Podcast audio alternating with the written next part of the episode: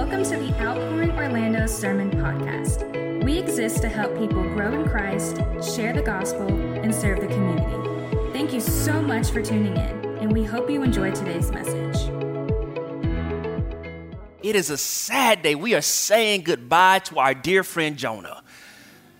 It's the last chapter in Jonah, and, and I, Jonah is an interesting dude. If you have not figured that out already, Jonah, Jonah is a, a very, Jonah is the most interesting person that I've ever studied before in scripture. And so I said it a couple weeks ago, I might bypass a couple people, we get to heaven, and I'm just going straight to Jonah. I got to understand what was going on in, in, in this brother's mind uh, in the way that he was responding to, to, the, to, the call, to the call of God. And so today we're in Jonah chapter four. We're continuing in our sermon series, The Mysterious Mercy of God and Why It Matters. And so we're going to read chapter four, verses one through eleven. And here's what it says. Jonah was greatly displeased and became furious. He prayed to the Lord, "Please, Lord, isn't this what I said while I was still in my own country? That's why I fled Tarshish toward Tarshish in the first place. I knew, I knew this. I knew that you are a gracious and compassionate God, that you're slow to anger, that you're abounding in faithful love, and you, you relent from sending disaster. And now, Lord, just take my life from me, for, for it is better for me to die than to live." And the Lord asked, it, it, is, it, is it right for you to be angry? Is it right for you to be angry? Let me just give you a little warning, little tidbit here, side note. You can parking lot this, save it for later. God never asks a question that he doesn't already know the answer to. God always knows the answer. So when God's asking a question, it's not for God's benefit, it's for your benefit, all right? So we asked Jonah, is it right for you to be angry? And so Jonah, typical fashion, doesn't even respond to God's question. Jonah just turns his back and walks. Jonah's so disrespectful. Jonah left the city, found a place east of it, made himself a shelter there, sat in its shade to see what would happen to the city. I told you, he went like kind of on the outskirts of Nineveh. He yelled, "The roof, the roof, the roof is on fire." You know the rest. The people in Nineveh repented. Jonah didn't leave and go home. Jonah stood outside of Nineveh to watch and see what would happen. So he made himself a shelter, found some shade. Then the Lord God, here's something for all my note takers, for my note takers, for my highlighters, key stuff is about to come up. Verse six, then the Lord appointed. I need you to underline that. I need you to highlight that. The Lord appointed. The Lord appointed a plant. The last time we saw the Lord appointing something, what was he appointing? The, the fi- Come on, class. The, a fish. You're slow, but you're worth waiting on. A fish. And it grew over Jonah to provide shade for his head, to rescue him from his trouble. Jonah was greatly pleased with the plant.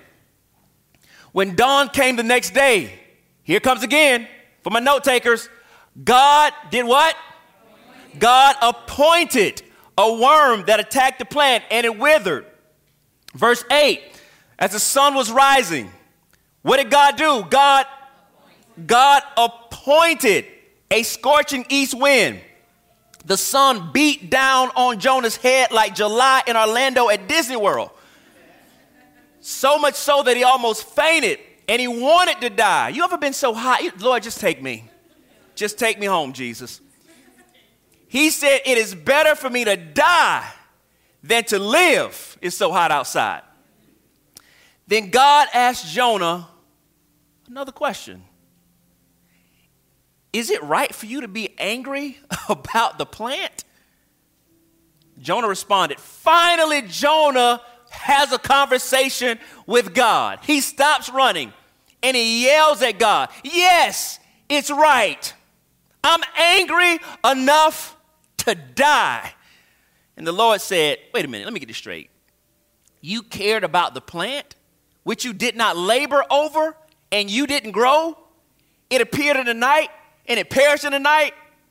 So I cannot care about the great city of Nineveh, which has more than one hundred twenty thousand people who can't distinguish between their right and their left, as well as many animals? God leaves it off with the question. The question's not for Jonah. The question's for us. Let's pray. Father, we thank you for this opportunity just to be in your presence, to have community with each other, to study your word together. Um, God, I pray today that your, that your son Jesus would be made known. I pray today that you would get all glory um, through our time together.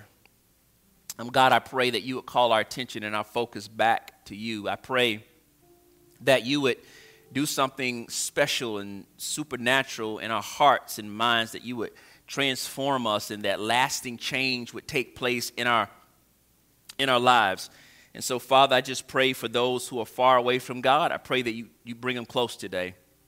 For those that are pursuing you, God, and want to grow in their faith, God, I pray, I pray, God, that they would just grow in that love for you, Lord, that they would be in love, madly in love with you, Lord.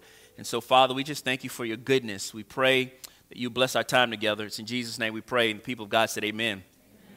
You may be seated in the Lord's presence. Unless you've been sleeping under a rock for the last month and a half, there was a revival that took place in Kentucky on February eighth in Wilmore, Kentucky, at Asbury University. A revival broke out after a ten a.m. chapel service. Now, Asbury University is a private Christian liberal arts college, and so they have a normal chapel service every week. Well, at this particular chapel service, after a, after a sermon, students decided not to leave, and a, vari- a, re- a revival broke out. As soon as service was over, people stayed to pray, sing songs, worship God, repent. This lasted from February eighth all the way through February twenty-fourth. Do you remember this? A service started at ten a.m. on February eighth. It didn't end to February twenty-fourth. Some of you can't wait to get out of here in twenty-four minutes. They stayed from February eighth to February twenty-fourth. These initial students were a part of the service, and after chapel service was over, they decided not to leave. They wanted to stay. I guess word got out on campus, and the university president sent out an email memo, two brief sentences. He said this: there's worship happening in Hughes. Hughes is the auditorium. There's worship happening in Hughes. You're welcome to join. Now, I don't know about you. If that meant I didn't have to go to class, I'm going to revival. Now, many of you have heard of revival before, but I want to give you a re- working definition of what a revival is. One of the main leaders in the Great Awakening, which, which is considered the greatest revival in American history that happened in the seventeen hundreds, Jonathan Edwards said this about revival. He said, here's what revival is. Revival is the acceleration and intensification of the normal work of the Holy Spirit. It's an acceleration and intensification of the normal work of the Holy Spirit.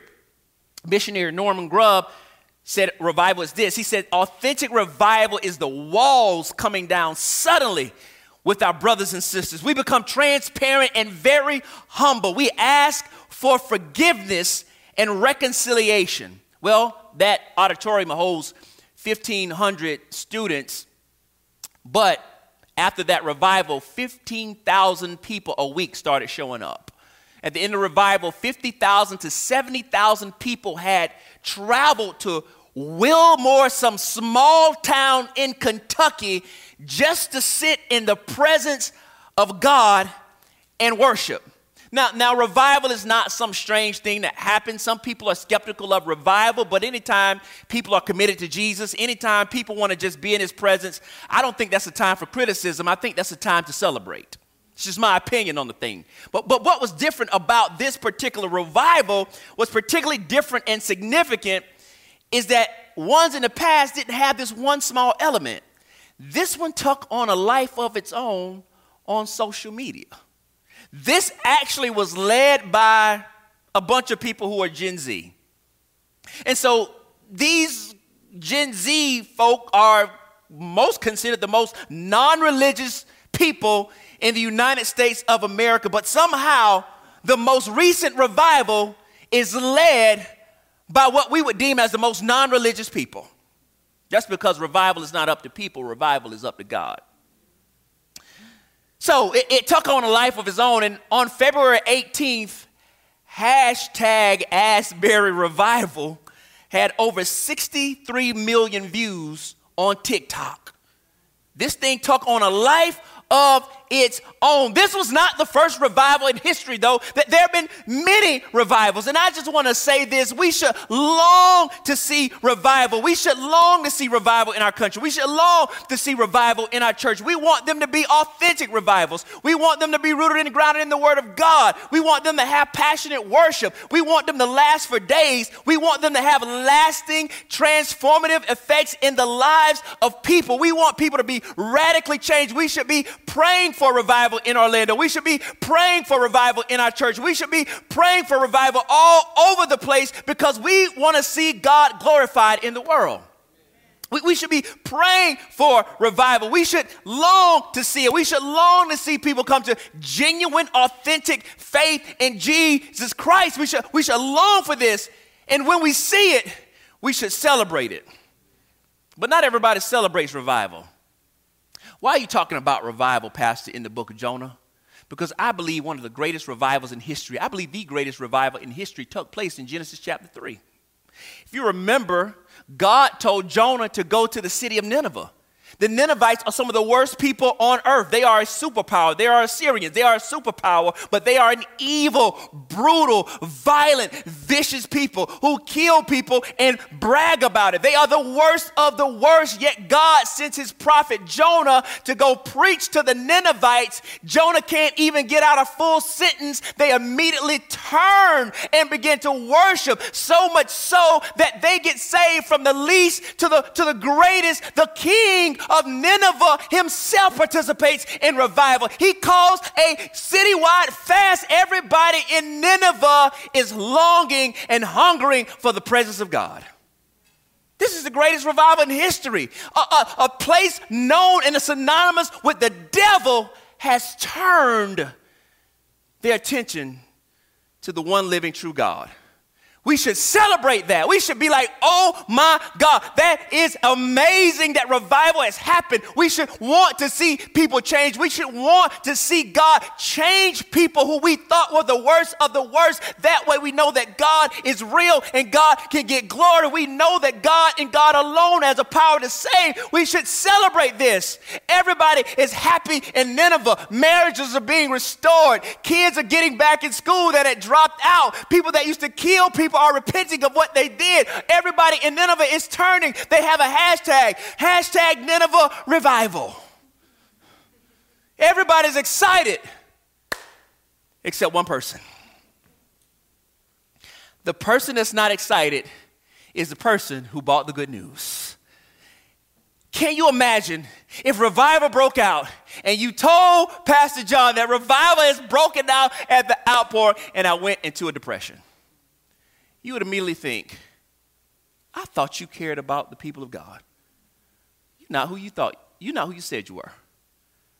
You're not excited that people are actually getting saved? That doesn't make you excited. That, that doesn't give you a burst of energy. That doesn't give you joy that people are turning from sin and trusting in God. And I'm like, nah, I'm good. You would think something was wrong with me. But something is wrong with Jonah. Jonah can't get past his history with the Ninevites. He can't get past what they did to him. He knows that they are a wicked people. And so Jonah can't reconcile the mercy of God and the justice of God.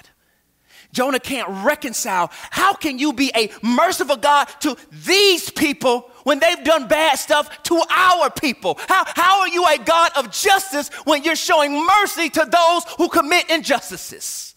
How, how, how is that even possible? God, if you love me, how could you forgive them? God, how can you forgive those who hurt me? You mean to tell me forgiveness comes that easy? Do you know what they did to me? Do you know how they hurt me? Did you know what they physically did to me? Do you know what they said to me? Do you know how they set my life back? Do you know that they put me in a vicious cycle and all they had to do was turn and repent and you give them forgiveness? What part of the game is that? And this is what Jonah is going through. Jonah is struggling because he can't reconcile the justice, of, the justice of God and the mercy of God. And Jonah is asking a question. Oftentimes we think in society that the big question that everyone wants to know is, why do bad things happen to good people? Why do bad things happen to good people? They didn't deserve to die. They didn't deserve the disease. They didn't deserve to get in a car accident. We ask the question, why do bad things happen to good people? Jonah is asking a completely different question. Jonah is asking, why do good things happen to bad people? And if you're being honest with yourself today, everybody in this room has asked themselves, God, how is good things happening to these bad people? God, how are you, how are you blessing them? Do you know what they did to me? And you just let them go and you're blessing their life?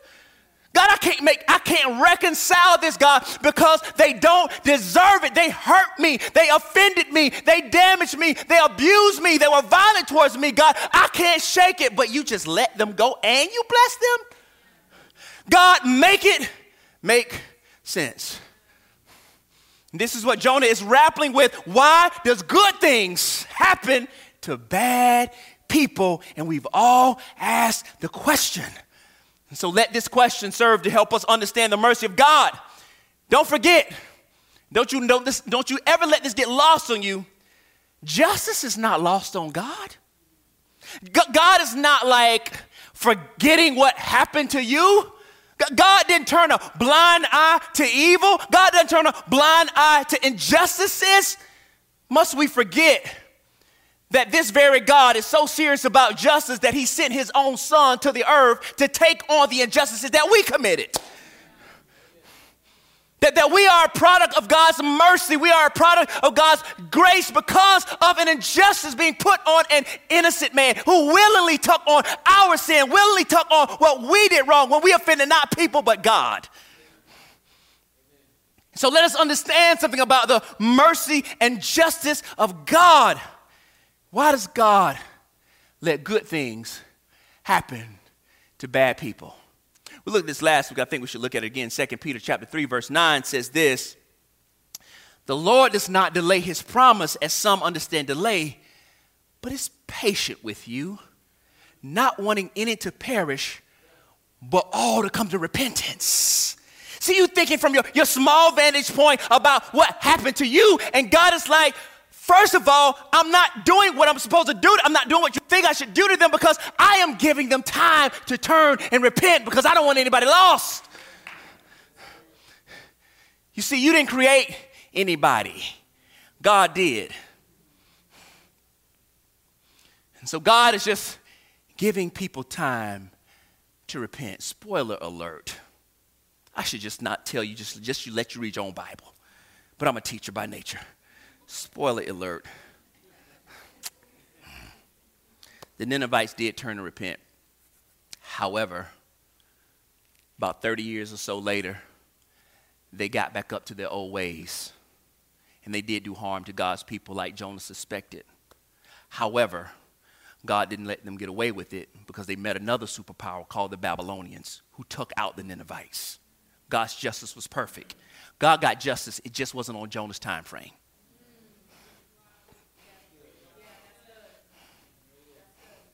See, God was waiting on the Ninevites to turn so that when they turn back, he can say, I knew it wasn't real and authentic.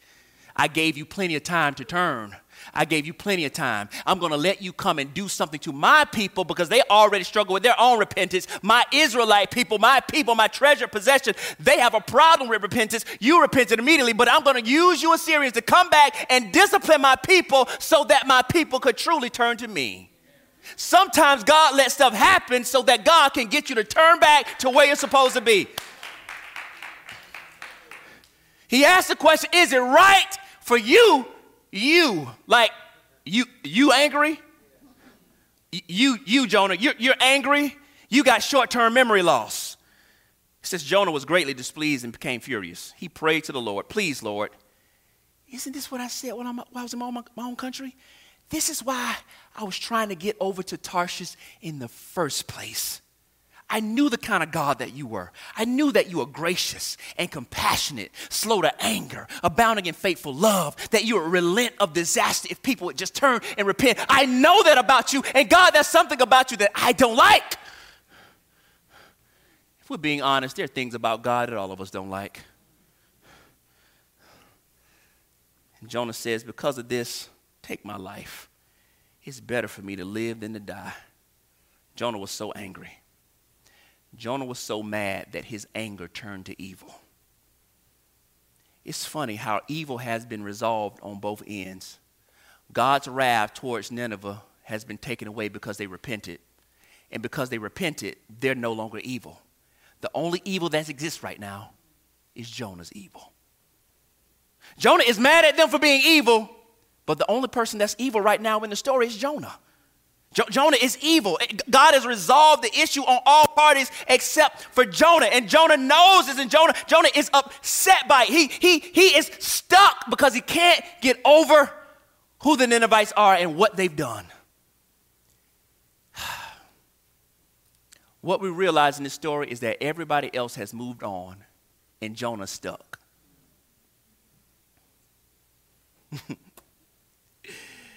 You ever see somebody that hurt you, did something to you, offended you, and you still boiling, and they done moved on with their life, completely unbothered, don't even remember what they did to you. You bring it up, they're like, I didn't do that to you. Like, yes, you did. I was there. I got the scars to prove it. I got the text and email. You talking about you didn't know what happened. They done moved on. They got a new job. They moved to a new city. They got a new relationship. They got new kids. They got new everything. And you're stuck right there. You are wondering why they aren't suffering like you're suffering.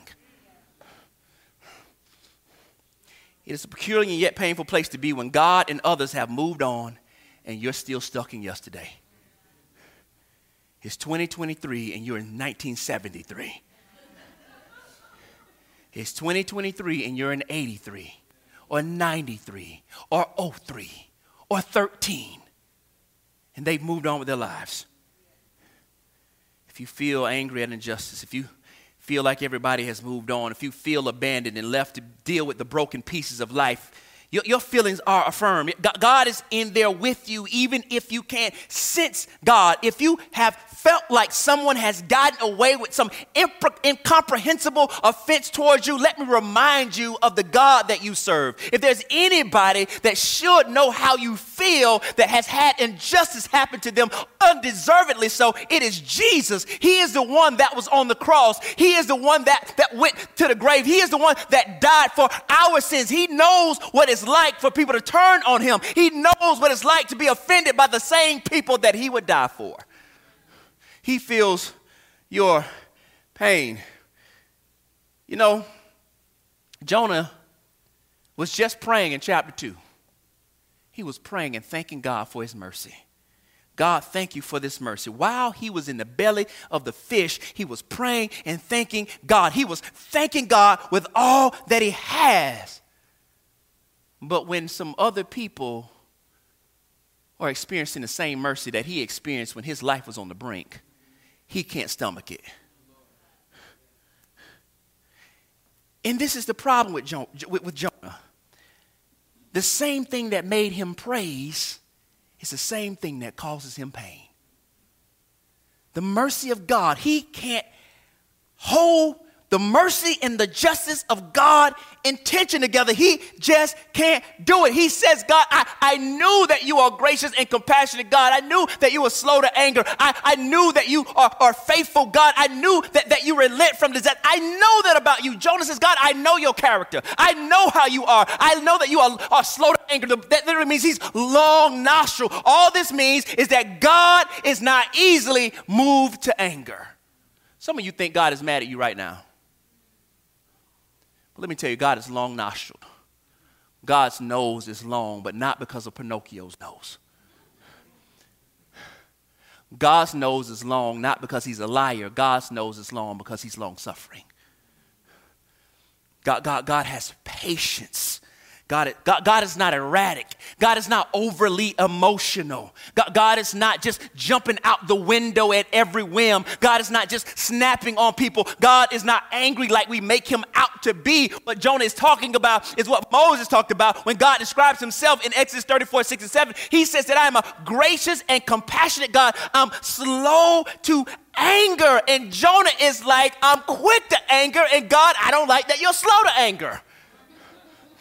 This is what I don't like about you, that you should be mad when I'm mad. You should be offended when I'm offended. You should get them when I want to get them. But let me tell you something. You should be glad that God ain't like you. Can you imagine if God answered the prayers of all the people that didn't want you to experience the mercy of God? Don't be fooled. There's people that wanted God not to respond to your prayer. There were people at some point praying that God wouldn't forgive you. There were people at some point waiting for God to do something strange to you, and God didn't take you out. God let you survive. God let you live. God showered you with mercy when people wanted God to show your, his wrath to you. Shouldn't you be glad that God is not like us? Thank God that he didn't respond when people were praying against us. We should be happy about that. We, we need to stop reading the Bible and putting ourselves in the shoes of the victim of the story. They did wrong to me, God. You may not be as aggressive as the Ninevites, but you are just as sinful. What the Ninevites did with their hands, most of us do with our heart. You didn't murder anybody with a gun, but you thought about it. You didn't slap somebody with your hands, but it was in your heart to do so. And God's mercy was there, patient with us. And Jonah was like, I don't even care. It's better for me to die than to live. God, I don't want to live in the world where the wicked prosper. I can't take it. I am so sick of seeing wicked people get blessed. God, do you know what that does to my heart and mind when I'm serving you with my whole life and my whole heart and giving my time and giving my resources and putting up with crazy church people and greeting people and hugging people and running sound and doing A V and singing and setting up and tearing down and paying tithe and overtithe and doing security and leading a life group and doing all of that on top of all of my responsibilities, and the people that I know don't care about you seem to be living in the lap of luxury, not giving a care about you in the world. God, I can't take it another day. I would rather die than live in a world where the wicked prosper. So God, here's my ultimatum. Either you kill them or you kill me. So what Jonah here is trying to do again is manipulate God, because I'm the prophet of God. Surely he's not going to take me out. But if I put him on the line, either me or them, he's going to pick me. And God is like, Jonah, you tried to kill yourself already, and you couldn't even do that. So who are you to issue me an ultimatum about anybody's life? You don't own life. I'm the giver of life, not you, Jonah. And the Lord asks, is it right for you to be angry? Jonah, let me remind you. When you were trying to take your own life, didn't I stop you? When you had those suicidal thoughts and then you jumped out the window, d- didn't I stop you? Well, were you drowning and choking in the ocean? And I came through for you. When, when you offered me that one last sorry prayer that I knew that you really didn't mean, but I pretended like I was answering your prayer when I knew you was going to go back to what I brought you out of. You didn't think I knew that, but I played dumb because that's what parents do sometimes. And I still answered your little janky prayer.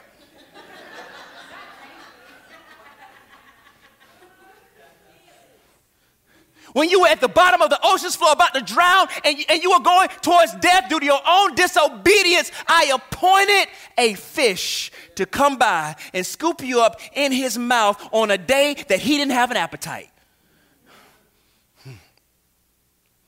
And not only did my mercy save your life, but I put you right back on track, right where you were supposed to be in the first place. So let me ask you this question again, Mister Jonah.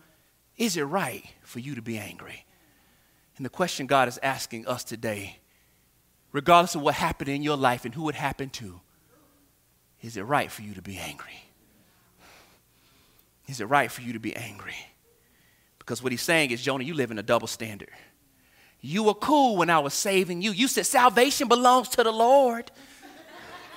That's what you said in, in, in chapter two, verse nine, that salvation belongs to the Lord. Well, if salvation belongs to the Lord and not to Jonah, why can't I save who I want to save? Yeah, yeah. Let me tell you this. When we are puzzled by the mysterious mercy of God, we have to take a moment and pause and reflect and recall all the times that God showed us mercy. Can we be really honest today? Just as much as people have hurt us, we've hurt people. Yeah. Yeah.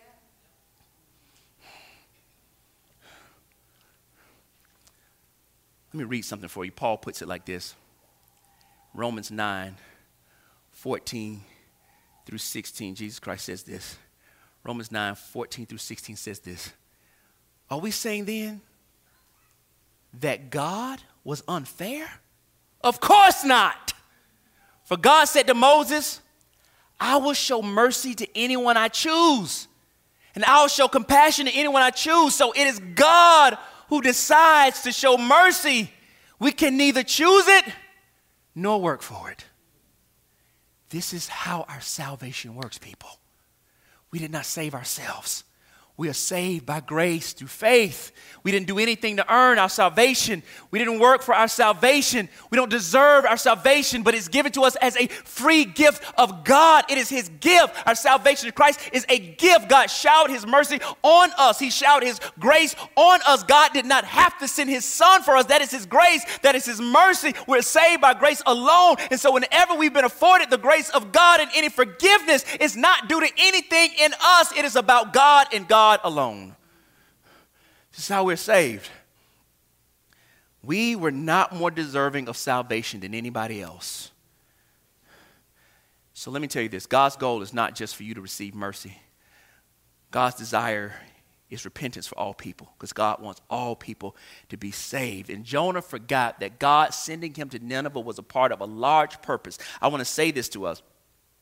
When we can't understand how God forgives people who did this or people who did this, here's what we need to understand. That God's plan of redemption is far bigger than anything you and I could comprehend. God wasn't just concerned about saving you and the people you like. God was not just concerned about saving you and your particular family, but God says, I desire that all would be saved. Jonah knew Exodus thirty-four. He quotes Exodus thirty-four. He knew this. So if Jonah knew this, that means Jonah knew Abram, Abraham chapter two, I'm not Abraham, Genesis chapter twelve, one through three, the story of Abraham, when God told Abram that all the families, all the nations of the earth will be blessed through you. Jonah knew this, that God had a plan to save all nations. So when he accepted the call and the commission as a prophet, what did he think God was going to use him to do? God was sending him to save people that were not like him, but Jonah forgot. I just want to say this. God's scope is not just limited to you and yours, but God's scope is wide.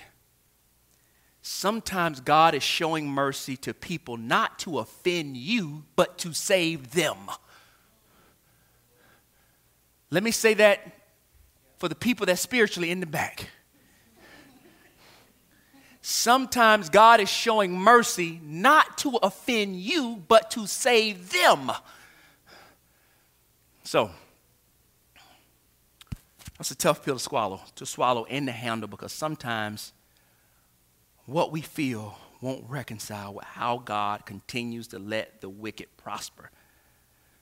It's so real in Jonah's life that Jonah, once again, does not respond when God asks the question, is it right for you to be angry? He walks away. And it tells us that Jonah walked away, went to the east side of, a, of the city, got himself some shade, built himself a little hut, a little raggedy shade, and started to sit outside of the city of Nineveh. Here's what it says, verses five through six. He left the city, found a place east of it. He made himself a shelter there and sat in its shade to see what would happen to the city. Then the Lord God appointed a plant, and it grew over. I want you to follow the story.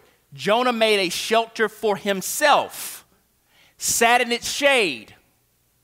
God appointed a plant, and it grew over Jonah to provide shade for his head to rescue him from his trouble. Jonah was pleased with the plant. When dawn came the next day, God appointed a worm that attacked the plant. Verse eight, the sun was rising, and God appointed a scorching east wind. The sun beat down on Jonah's head so much that he almost fainted. And so one of the shows that I, I, I didn't watch, but I, I ended up loving the show. I shouldn't be admitting this, but I, I started loving the show, because it was my wife's show at first. Um, so so here, here's, here's how it goes. This is, this is what happens at home. This is what happens. This is what happens. She'll have these little shows, and they look a little girly, and I'm like, I don't watch this mess. I watch this mess. Watch this. And then, then, then, you know, you know, it'd be on T V. We get ready to go to bed, and I'm just like, watching it a little bit, you know.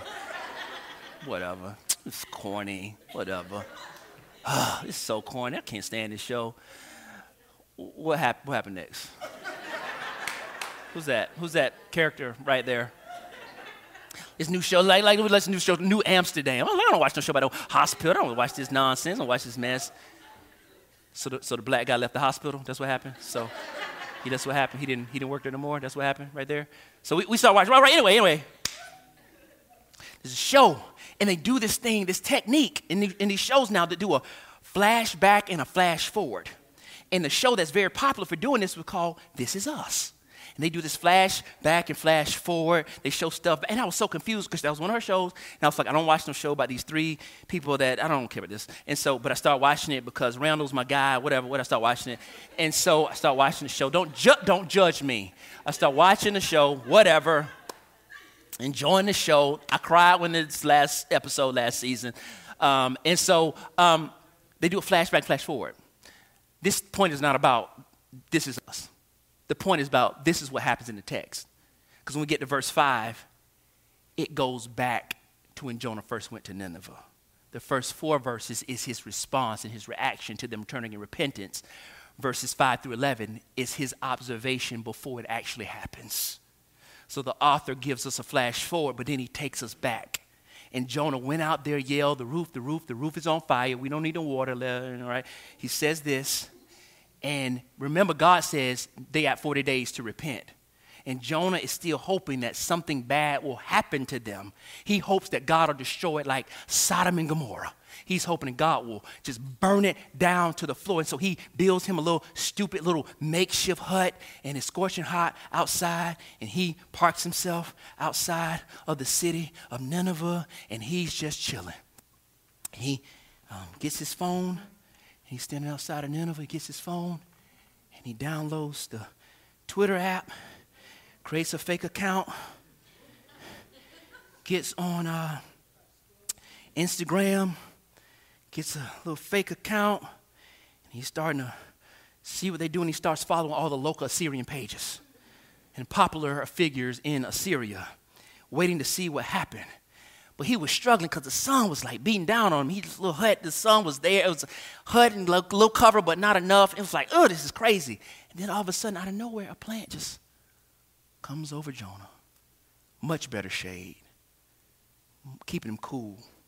He's like, oh, I like this plant. I can, I can, I can get used to this.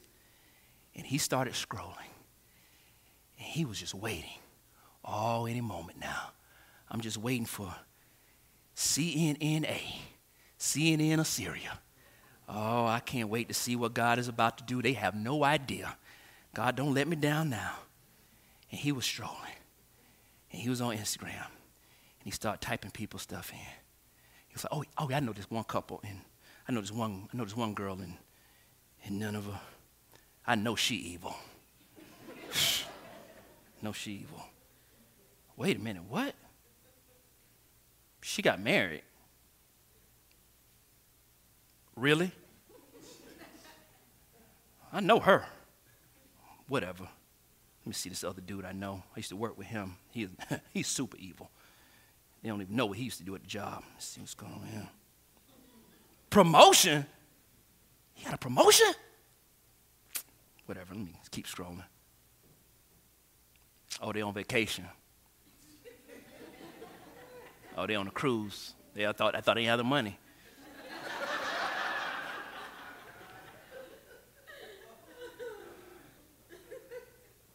Oh, uh-uh. A new car? He got bad credit. How does he get a new car? Oh, he started a new business. Don't nobody care about no fitness business. Everybody can start one of those. Little gym, you starting. Oh, oh no. Oh, uh-uh. She's doing a gender reveal party? I can't, uh-uh. I, I know. She don't even like kids, God. She don't even like kids. She don't even take care of the ones that she has. It's a gender reveal. Look at him posting these stupid workout progress pics. Don't nobody care. I used to have a six-pack, too. New relationship. This is driving me crazy. God, I can't stand that you're looking out for these Ninevites. And God is providing this shade for Jonah. But God is not just providing shade. God is throwing shade. The irony is, is that while he's, whilst he's complaining about the mercy of God in the life of the Ninevites, he had his own little stupid hut that wasn't providing enough shade. And then all of a sudden, a plant that actually covers him and cools him down that he did not plant, that he did not create, that he did not make, that was appointed for him to cover him. It's, uh, it's amazing how God is blessing you and keeping you even when you're in the wrong. When you're dead in your sins and God is still letting you breathe. You dead in your sins and you still have gas in your car.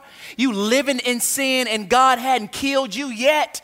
You living in sin and you hadn't been found out yet. You living in sin and God is still letting you keep a job and pay your bills and your kids are healthy and in school and God is letting you live and you have a nerve to breathe God good clean air and look at somebody else's life while you're taking advantage of the same mercy that God is providing to someone else. Jonah, how dare you? And God's like, let me teach you an object lesson in my sovereignty. As soon as he got used to that plant, God appointed a worm, and that worm ate that same plant up. God says, oh, you think that's it? Let me give you a little Orlando, June, July type of sun with no wind breeze, no, no wind chill. Let me let this Florida sun beat down on your head like it doesn't have no sense. Florida heat is so hot in the summer that if anybody is not trusting in Jesus, if, if hell is an alternative for you, I don't know what's wrong with you. This Florida sun ought to save everybody. And Jonah says, it's so hot, I just want to die. With this sun and with this favor that he done poured out on these Ninevites, I can't stand it. And God asks another question. Is it right for you to be angry about the plant? And for the first time, Jonah decides to talk to God. And Jonah screams at God like a child that's parent that parents didn't whoop them when they yelled at them. He yells like a person that didn't have no home training. I don't know how many of y'all could yell at your parents, but if you could, let me tell you something. That's the mercy of God.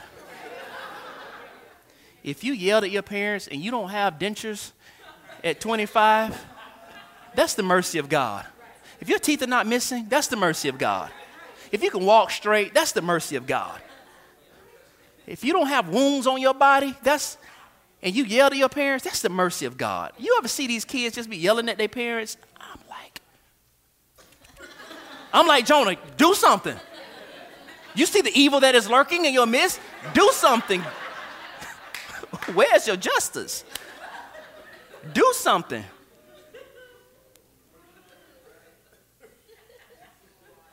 Jonah, is it right for you to be mad at the plant that I provided for you? How are you going to get mad at what I gave you? How are you going to get mad at me for taking away something that you didn't put there in the first place? Jonah, I was teaching you a lesson that if I created it, I have a right to give to it and I have a right to take away from it. Jonah says, I am mad about the plan. I enjoyed the plan. God says, I know you would enjoy. I knew you enjoyed the plan. I knew you liked the plan. I know what the plan did for you, but you didn't create the plan. And if you have the right to be angry about something that you did not create, I have the right to desire what I want for what I did create.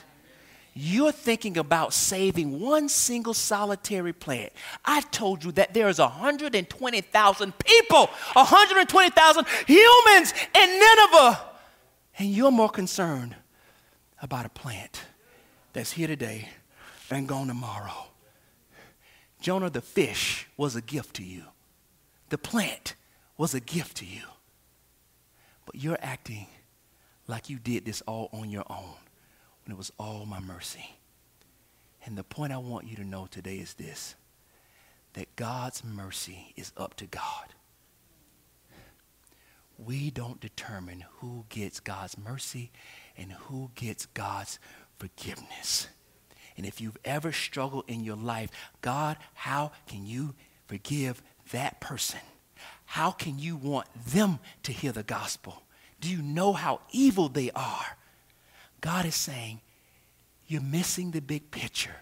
I'm not sparing them to offend you, but I'm sparing them to save them. It is my heart and my nature that all would come to repentance and be saved. I can't not be who I already am, people. This is what we have to know about God, that God is merciful. He is patient. He's compassionate. He is kind. He is forgiving. God gets a bad rap. But when we see stories like Jonah, how can you not worship a God with this kind of patience? This is a loving God. This is a God who loves people. He loves his creation. If you care and love a plant that you did not create, can I love humans that I did create? You see, you feel like you've had an experience like Jonah. But the truth of the matter is, we're Ninevites. We are people that don't deserve God's mercy, yet he gives it to us. The Bible says that his mercies are new every morning. I'm not taking away from you, and I'm done. I'm not taking away from you the challenge of offense and hurt. I'm not. I feel your pain. I feel you. Life is hard at times. People do things to us and we have no answer for why. People betray us. People hurt us. And we oftentimes live the experience that bad things happen to good people. But what really hurts us oftentimes is when good things happen to bad people. So the next time you see what you deem as the wicked prosper, remember that they are made in God's image. And if he saved you, then he can save them. If God decided to give his mercy to only those that deserved it, you and I wouldn't have it. So let us not be like Jonah and have selective outrage.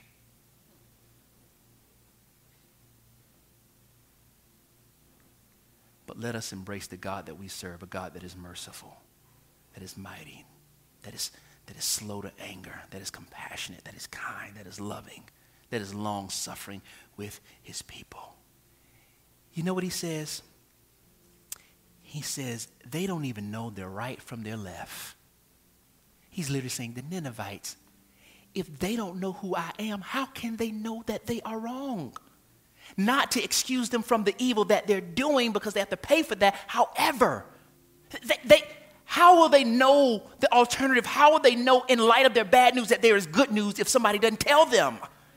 How can you hold evil people accountable for only the evil that they know? But unless you and I go and tell them that there's an alternative to their bad news and that it's good news, we can't look at them side-eyed when they do evil. They're just doing what they do. He says they don't know their left from their, their right. And this reminds me of Jesus when he's on the cross and he says, Father, forgive them, for they don't know what they do. All of us were like the Ninevites at one point, but God's mercy came and saved us. And so today I want to challenge you to extend your mercy and pray for those who persecute you. Pray for those who do you wrong. Pray for those who do, who, who've offended you. That doesn't mean you gotta be in a relationship with them. That doesn't mean, but, but you can pray for them, because we are called to be like our Father. We're called to be like him. This is a part of our journey of growth, that we are to be more like Jesus. Let's pray.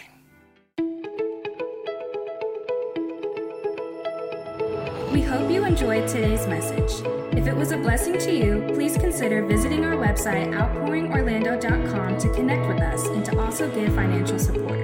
If you are ever in the Orlando area, we would love to serve and worship with you. Have a wonderful week.